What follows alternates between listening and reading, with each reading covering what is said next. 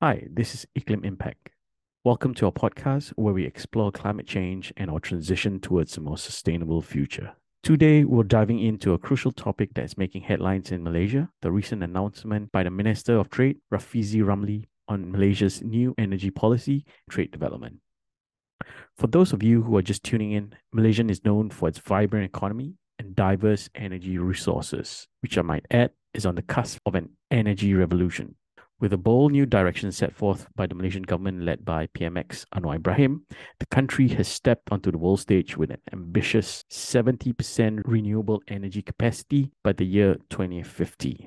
Our discussion today will explore the series of strategic changes planned by the Malaysian government, including enhancing their renewable energy infrastructure, regulating renewable energy exports, and its newly formed addiction to solar. We'll also delve into calls for revisiting existing policies and framework to create an efficient, sustainable energy mix that includes underutilized resources like biogas and biomass. Joining us today is Dr. Afiq Rahmat, an energy transition specialist who will help us unpack this policy announcement to better understand if this will help Malaysia emerge as a new leader in renewable energy. Welcome, Dr. Afiq. Hey, Ben. Thanks. Thanks for having me. Hey, a quick quick correction. Uh, Rafizi is the Ministry of Economy. He's under EPU. Uh, but then the announcement was together with the NREC, uh, Nik Nazmi, who is uh, uh, uh the, the Environment and Climate Change. NREC. That's right. Climate change. Yes, that's right. Yeah. Thanks again, Doctor, for making me look bad on my own podcast.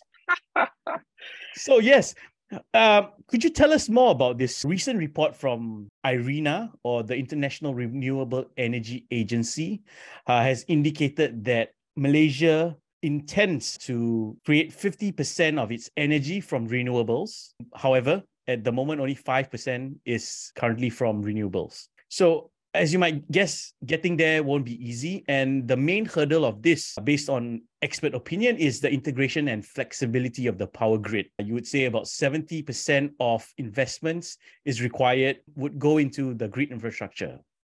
No, definitely. So thanks, Ben, for having me. Maybe maybe I'll just spend first one, two minutes just to introduce myself. So Ben and I, we go way back. Obviously, we, we, we've known each other for a long time. Uh, we grew up in the same uh, environmental uh, NGO uh, incubator Jawa that uh, made us, uh, I guess, I guess, have similar views in in life. I, I I work for Shell now, and my role in my day job is the energy transition manager for Shell in Malaysia. Uh, but of course, today I'm talking on my own views and thoughts. Uh, I think it's interesting to first put things into perspective. If you remember the previous uh, environmental minister, that Tuan Ibrahim Tuan Man, uh, was notorious to one time say that uh, actually, if Malaysia pulls out all the stops and goes to net zero, uh, it will probably change, push the needle for the world by 1% maybe in, in terms of carbon reduction. But nevertheless, it's not just about trying to reduce carbon uh, abatement. There's also a lot of economical advantages of doing these things. Renewables, um, I think, or maybe the power sector uh, uh as a whole, I, I like to see it akin to sort of like local languages or dialects where you learn things different regions, depending on how they are able to harness uh, or generate power, would, would need to rely on different technologies to do this. Some are more advantageous than others. Uh, and and therefore, uh, it, it becomes hence the reason why I use the word dialects now, because you you you are uh, you have a locality of where the, the power is generated and how far it can go where it's consumed. Of course, then you have transmissions in between that will try to integrate things together. And you mentioned flexibility of the, the, the those uh, transmission grids, and that's key if you're thinking of a centralized system, just like how we have today. You have one um, currently the the mainstay globally that that sort of uh, controls the narrative, which is in the oil and gas sector, and because they can travel very far, you know, uh, natural gas and nat- uh, or liquefied natural gas can travel across the the, the, the, the ocean and, and, and supply energy. Um, but if we do want to move to a net zero world and we do want to harness renewables, we need to go back to those local dialects, understand what our strengths are, and and, and, and harness those. So I think the recent announcement by Rafizi um, is sort of like a, an indicator to realize that actually uh, we do have neighbors who are more uh, less less advantage in the generation of renewables, but then more advantage in the economic sense that we can capitalize on that, and that's something that we I, I think Malaysia wants to gear towards.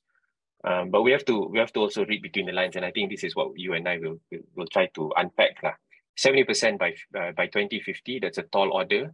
Um, but then whether or not seventy percent can actually be exported, used by us, and there's a lot of uncertainties.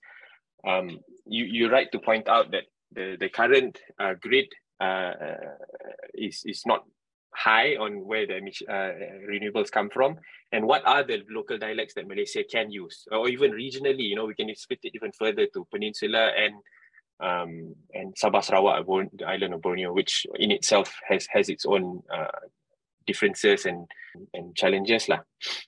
so I I think if you look at their recent statement uh, from their press release they're looking at calls to essentially go up to 70%, which is 20% more than the determined targets for 2050. Is this something that they are overestimating? Or mm. do you hmm. think it's possible, especially with our addiction to solar and our bias to solar? Mm. Uh, mm. You know, a lot of our, our plans and our policies don't look at other renewables. Uh, sure. But currently, our biggest renewable source is hydro. Yeah. Uh, so, what do you think of this 70% target? You know, is it achievable? Uh, based on the indicators from this press release and other development plans, uh, especially when you look at the LSS. No, I think I think uh, no, definitely. So so since 2011, when Sustainable Energy Development Act, the SEDA feed-in tariff system came on seat, uh, you you see a shift in wanting to grow, and solar is actually something. Photovoltaic solar is is actually one of the more I want to use the word sexier uh, type uh, renewables that are out there, and and they do have challenges of their own. You are also right to say that hydro is is one of the bigger, uh, actually one of the, our main ones, and and in fact hydro comes with its own challenges. Um, Bakun, we all know uh, the the the infamy behind that. And in fact, that there, there is a very strong lobbying against uh, large hydro being categorized as renewable simply for the fact that it, it, it does have other non so so so so technically you are right it's it um, hydropower is renewable but large hydro large scale hydro has um, socioeconomic uh, impact in the displacement of people and the biodiversity. And that usually skews the narrative to say that okay maybe this is not something that we want. But if you put them as a whole and you look at it objectively i think 70% by 2050 is not impossible uh, another thing for us to keep in mind is the intermittency of the types of uh, renewables that put put hydro aside lah. Um, solar, wind.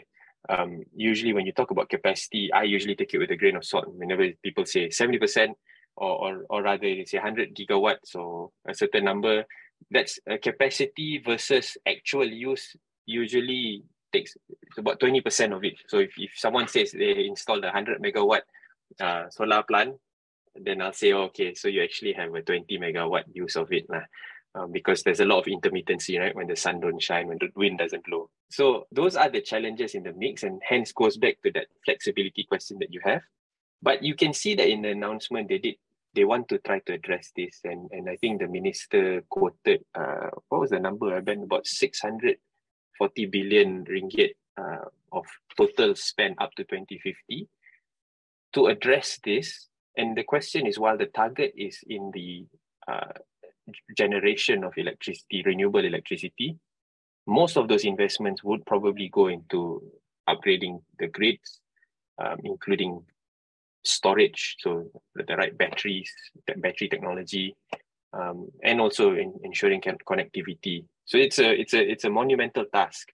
So you need to have the right incentives to do that.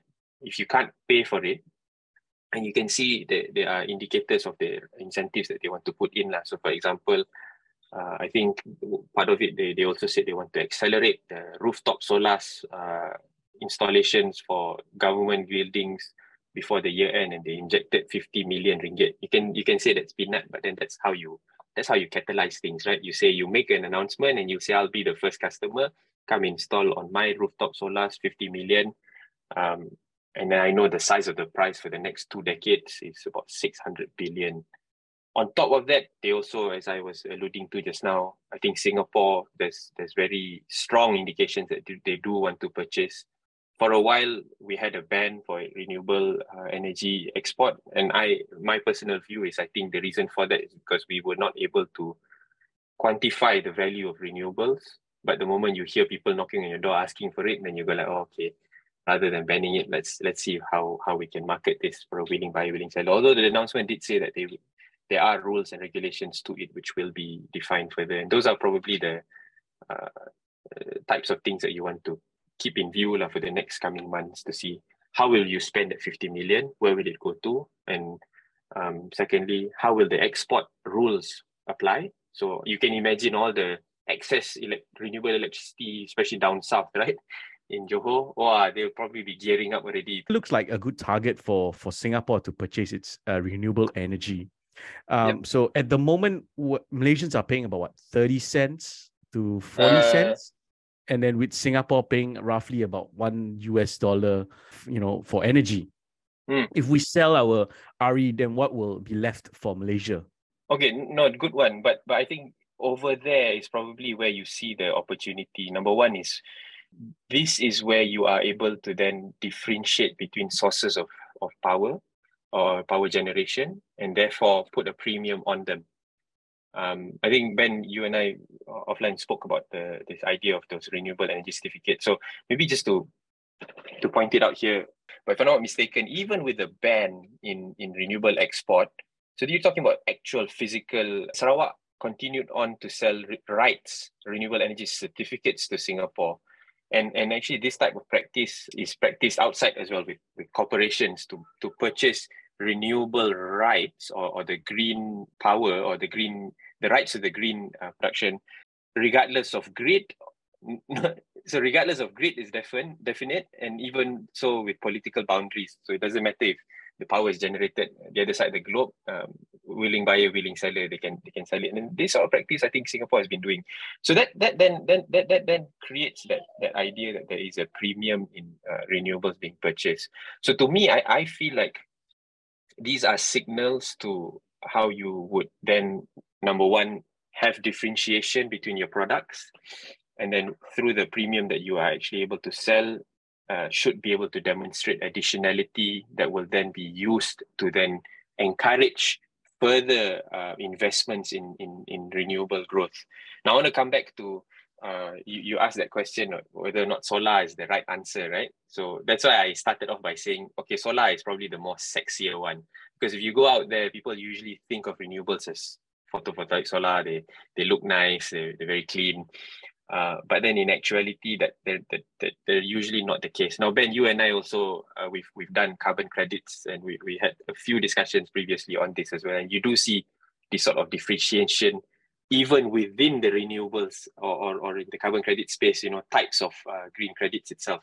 Some people will will will purchase 80% of their the, the, the offset needs with the, the bottom scrape cheap uh, carbon credits, buy the next 20% with a premium one, and then go out into the market and announce that, oh yes, uh, we bought the top tier ones.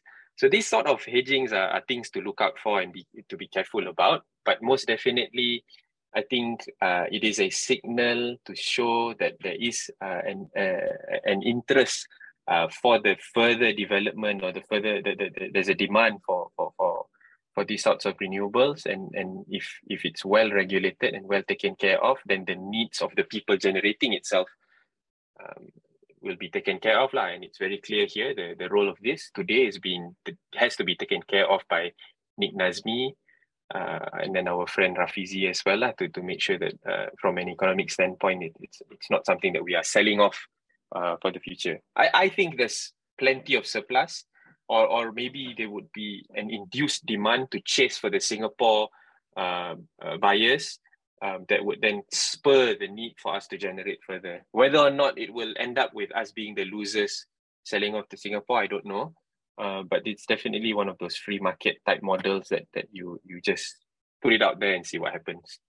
Yeah, I think also with you know a cross border electricity grid, that would be something that we can look forward to. But moving back to something more locally, and when you're talking about that $50 million injection into solar, mm. rooftop solar for, for government buildings, they've also announced that they're looking at net metering system. Mm. What, what do you think of that? The introduction of this, is it a good signal for the industry to show that Malaysia is transitioning and, and we have aims and goals that we want to meet? Yeah, uh, no, no, definitely. I, I, I wouldn't call this the first step. I call it the second step. In fact, first step was your feed-in tariff uh, type model to generate uh, to have any uh, a bank of renewables and then guaranteed sales to to the grid. Uh, net energy metering is step two, where where they are in different categories, right? For for industry, for residential, and then for government buildings. Uh, and the idea here is they have a quota and they, they try to increase renewable supply, and you don't have to worry about the storage because you put it in the grid course, uh, the the way to manage this is to look at how the the selling of the surplus electricity and the and the consumption into the grid is differentiated. I think the first one, the first NEM that was introduced, the net energy metering that was introduced, was a lot more attractive, um, whereby it's a one to one scale of how much electricity you, you sell back to the grid and you consume. Now, not so much, and, and the quotas are, are being taken up quite quite fast, I, I, I believe. The third step I would imagine is something that you saw on the 3rd May uh, announcement where they, they say that they're going to look into battery storage. Uh, again, quoting back your source of uh, IRENA saying that th- this is indeed the the weakest uh, link, um, connectivity and, and uh, ability to store the energy um, and, and flexibility in the grid. If you are looking at the centralized system still, I think those are those are your, steps towards that. Uh, there, there are other initiatives as well that I'm familiar with. for example, Malaysia also announced the virtual power purchase agreement uh, type model where, where similar to a sort of large scale renewable certifications, um, you can actually use virtual PPAs to to to to to sell and buy um, power um, irrespective of how the grid loading looks like. Um, and that that should uh, increase the demand for renewable generation regardless of the grid limitation. Um, and, and these are your sort of accounting bypass methods that would that would help uh, induce uh, or accelerate uh, renewable demand for uh, sorry demand for renewables. Yeah. Uh, NEM NEM has its weaknesses as well, um, and and and I think Malaysia is, is working towards trying to improve these these methods, these incentives. But but for what it's worth, I think these are pat in the back. Uh, whereas a decade ago, we didn't have these things. Oh wait, t- 2011. Okay, a bit more than than a decade ago, we didn't have these things. Yeah. So when we talk about our power mix generation, you know, the next big thing that people talk about is is hydrogen. You know, what is Malaysia doing on this front? Uh, Australia mm. is a big player in hydrogen, and mm. I think Malaysia wants to be a big player as well. But do you see the policies being created that would further hydrogen, or are we too absorbed in solar? yes, I do hear a lot of interest from the Aust- uh, Australian federal government as well as your states talking about uh, hydrogen incentives. Uh, and I think um, there, there is a lot of buzz in the hydrogen world. For Malaysia, the federal definitely through its new energy policy, uh, national energy policy, sorry, between 2022 to 2040, addressed hydrogen as one of the one of the technologies that they want to uh, accelerate or capitalize on um, there is an, an accelerator type um, policy that is un- in the works, according to, to rumors, which is the National Energy Transition Roadmap, uh, which also again addresses hydrogen. Now, policies uh, as of now, um, nothing hard and fast, except for the state of Sarawak, who have been very, very progressive in wanting to capitalize on hydrogen. Uh, very simple. I remember uh, there was one time the CEO of uh, the, the Sarawak Energy, he just said, look, uh, the, the, the island has uh, water, the island has cheap electricity, renewable electricity from hydro. So we got the ingredients, we can do it. And they do. They have an electrolyzer that they built, what, five years ago, uh, a pilot uh, green green hydrogen producing electrolyzer. They, they, they bought buses, they they have plans to build an LRT system made out of hydrogen and, and they're rolling out hydrogen refueling for mobility, hydrogen for mobility. So I think um, that kind of, in a way, shows that where there's uh, where this where the federal doesn't really move forward, the state will just push on ahead. And when the ingredients are there, as, as the CEO mentioned, they'll go ahead anyway. Green hydrogen is definitely an interesting um, in between. So that so hydrogen is not naturally occurring. You need to do something to create it, and and, and it costs money. So green hydrogen using electrolysis, um, I can say easily two thirds of the cost of producing uh, hydrogen would be the electricity itself. So I wouldn't put hydrogen and solar next to each other, but rather in the same value chain system, whereby you would say, okay, what is my surplus energy? How much does surplus renewable energy? Uh, is it solar? Is it hydro? How much does it cost per kilowatt? And and how how how can I use that to convert it into green hydrogen, which would then become an, a, a molecule energy source similar to your natural gas or hydrocarbons of today, to then be transported and moved.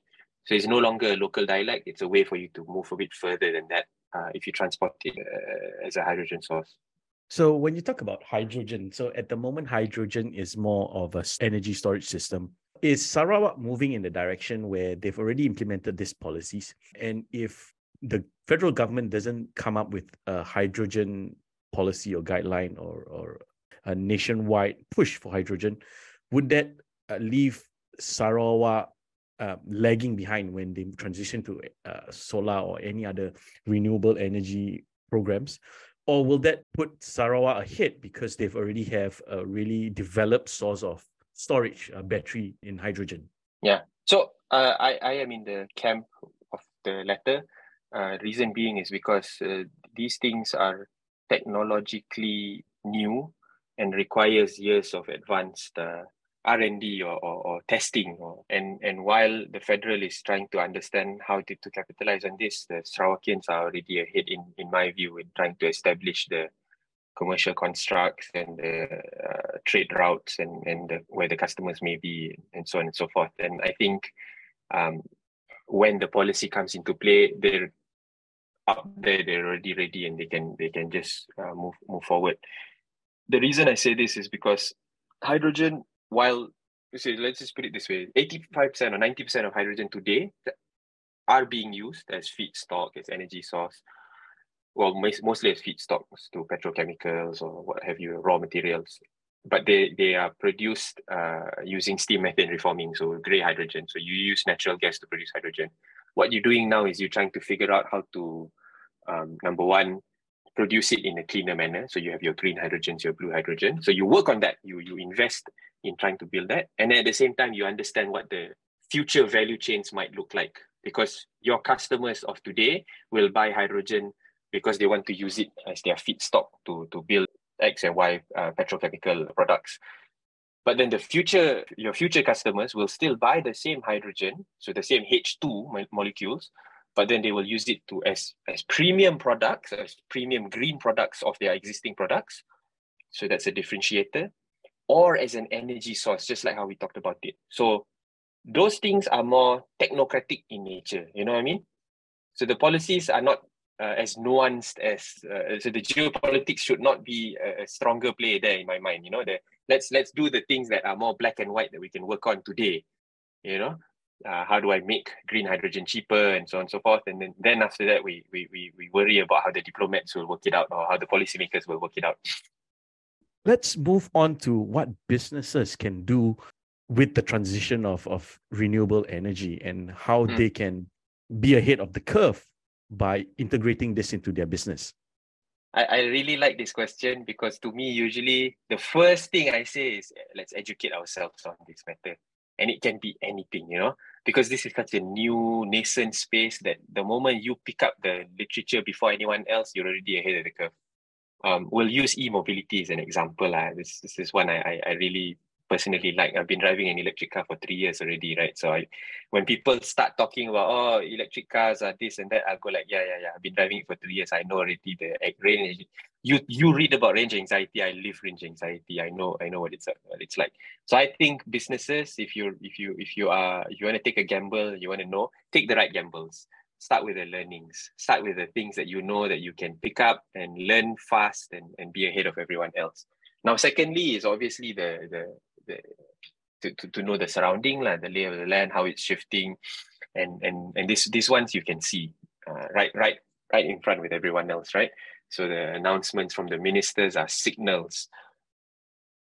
I think behind the scenes, everyone knows that by the time the 3rd May announcement came about to say that Singapore were willing to lift the ban for renewable export, a lot of businesses were who were already talking to potential buyers were just waiting to sell the electrons already and they already thought about it. So we'll use that hydrogen question just five minutes ago as, as that example.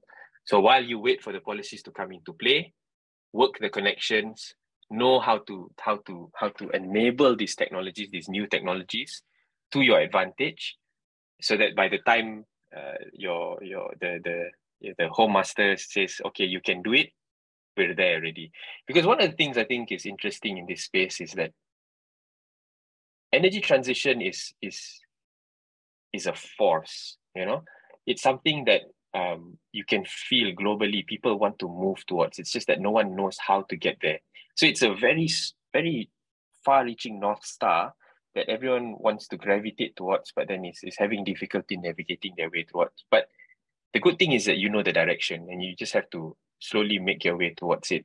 And these are probably for businesses to to align themselves to know, educate yourself, know what technologically technological enablers are there, know your local dialect. So what are the advantages for us? I mean, don't go installing uh, wind farms lah. We don't got wind here. In, I'm talking about Malaysia context, right?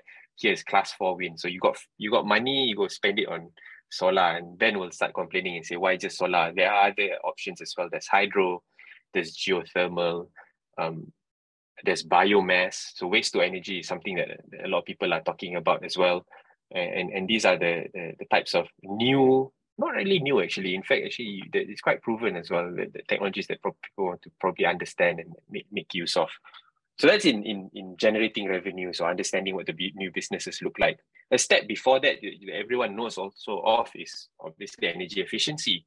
You know, cutting down your costs, uh, knowing how to cut down your costs, uh, improving your your your your value proposition by having the ability to market yourselves as as this I'm moving towards that North Star. I'm moving two steps ahead of you. I'm the thought leader. I'm the market leader. You know, these are, I, I think, the, the, the obvious moves so ways to do it.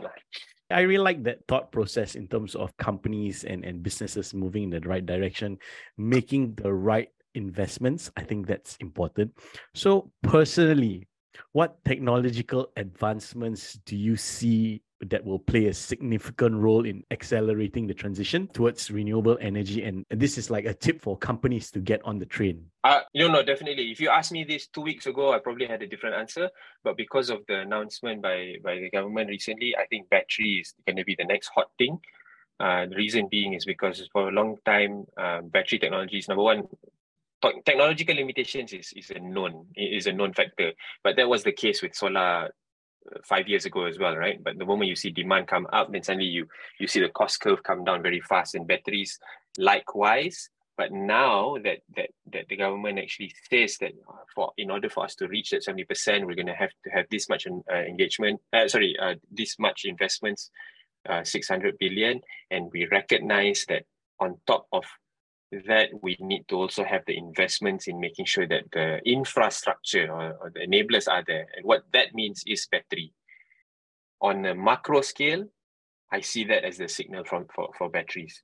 On the micro scale, I think I see I, I also see that battery technologies are are, slowly being dived into or trying to people are trying to understand. This is that before this you're not allowed to uh, have your self consumption on a personal scale, I told you about the three-year-old battery uh, car that I, uh, three-year-old EV that I, sorry, EV that I've been driving for three years. It's not three years old; it's ten years old. It's an old car, and I knew it was a gamble for me to purchase and and, and use. And I also knew that the moment people talk about the state of health of the of the ten-year-old uh, EV, once my car battery uh, doesn't have the same level of efficiency that is reliable for me to use it as a mobility agent to move from A to B using X amount of energy, I will my personal view is to cannibalize that battery and now that I'm allowed to, I'm going to use it as my own home storage system. So that that's the type of gamble that I would take for myself. And I, I see it very nicely aligned all the way up to the macro level. And I think that, that's probably one of the things we need to look into. That.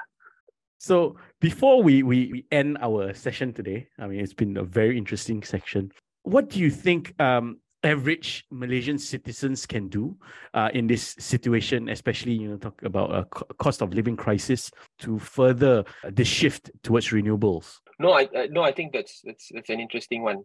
And maybe at the start of the podcast, I alluded to the fact that you got your NREC, you got your EPU, and you got your MITI. These are three different ministries with very three uh, with three different um, objectives, but we, we never live uh, in a bubble. And similarly with the energy, uh, we, when it comes to energy, people usually address these things as the energy trilemma. See, you need to make sure that the, there's energy security for the pro, uh, for, for nations to prosper. Um, there's affordability to ensure that you know it, it, it, everyone has the right um, uh, opportunity to to grow through an abundance of energy and then lastly is the sustainability of the energy. You need to make sure that the source of the energy that is being consumed or generated uh, comes from a source that would not be detriment to future generations and society. So when you asked me that question earlier on about what can businesses do, I think individuals as well or, or society as a whole, we need to also understand this energy trilemma a bit better uh, and understand that it's not one or two, it's all three that you need to be able to answer if you want to be able to prosper in, in the world.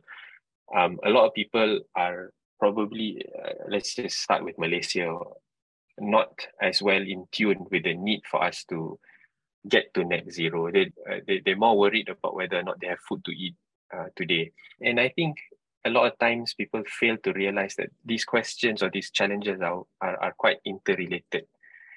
And if you are able to answer the question of affordability, but you can't answer the question of security, energy security, and energy sustainability, then you're not answering the whole question. And, and you can help with affordability today, but you can't help with affordability tomorrow. So I think that at the ground level, an education of the need or awareness of the need to understand the dimensions a lot better is very important. On the policy level, our politicians and the people who are who we have entrusted to come up with the right solutions also need to not be populist in nature and sacrifice the future generations just for the sake of a vote today or ride the ET bandwagon and just say everything is green but then realize that you're you're not you're not talking to the right crowd because your renewable energy or your electric vehicle is just for the T20s or you know and, and it doesn't speak to the people. So th- these are, are, are serious uh, interrelated uh, issues that, that that need to be seen holistically. I think there's a an increased understanding of climate change especially with your primary industries. When you talk about your, your farming mm. fishing i think you know in recent articles newspapers as well this you know the fishermen the farmers they all feel the impact of, of climate change uh, I think th- at that level they understand and they see the impacts of creating a sustainable future. And I think what you said is true. Um, politicians should and hopefully look at what benefits the nation in the long run rather than what will get a vote today. But I think uh, PMX, you know, when you talk about trilemma, now we have NREC under him, I mean, under his own party. And mm. then you have the economy under his party, finance and prime minister ministries under uh, PKR. So I think that's one of those things that they should look into pushing both locally and also at a global scale. Once again, thank you, Dr. Afiq, for coming onto the podcast. Hey. uh, hey Ben, ben, thanks a lot, Ben. I think this was a lot of fun, uh, very informal as well. So I hope we, we we're able to to probably sift through things and find the gems, lah.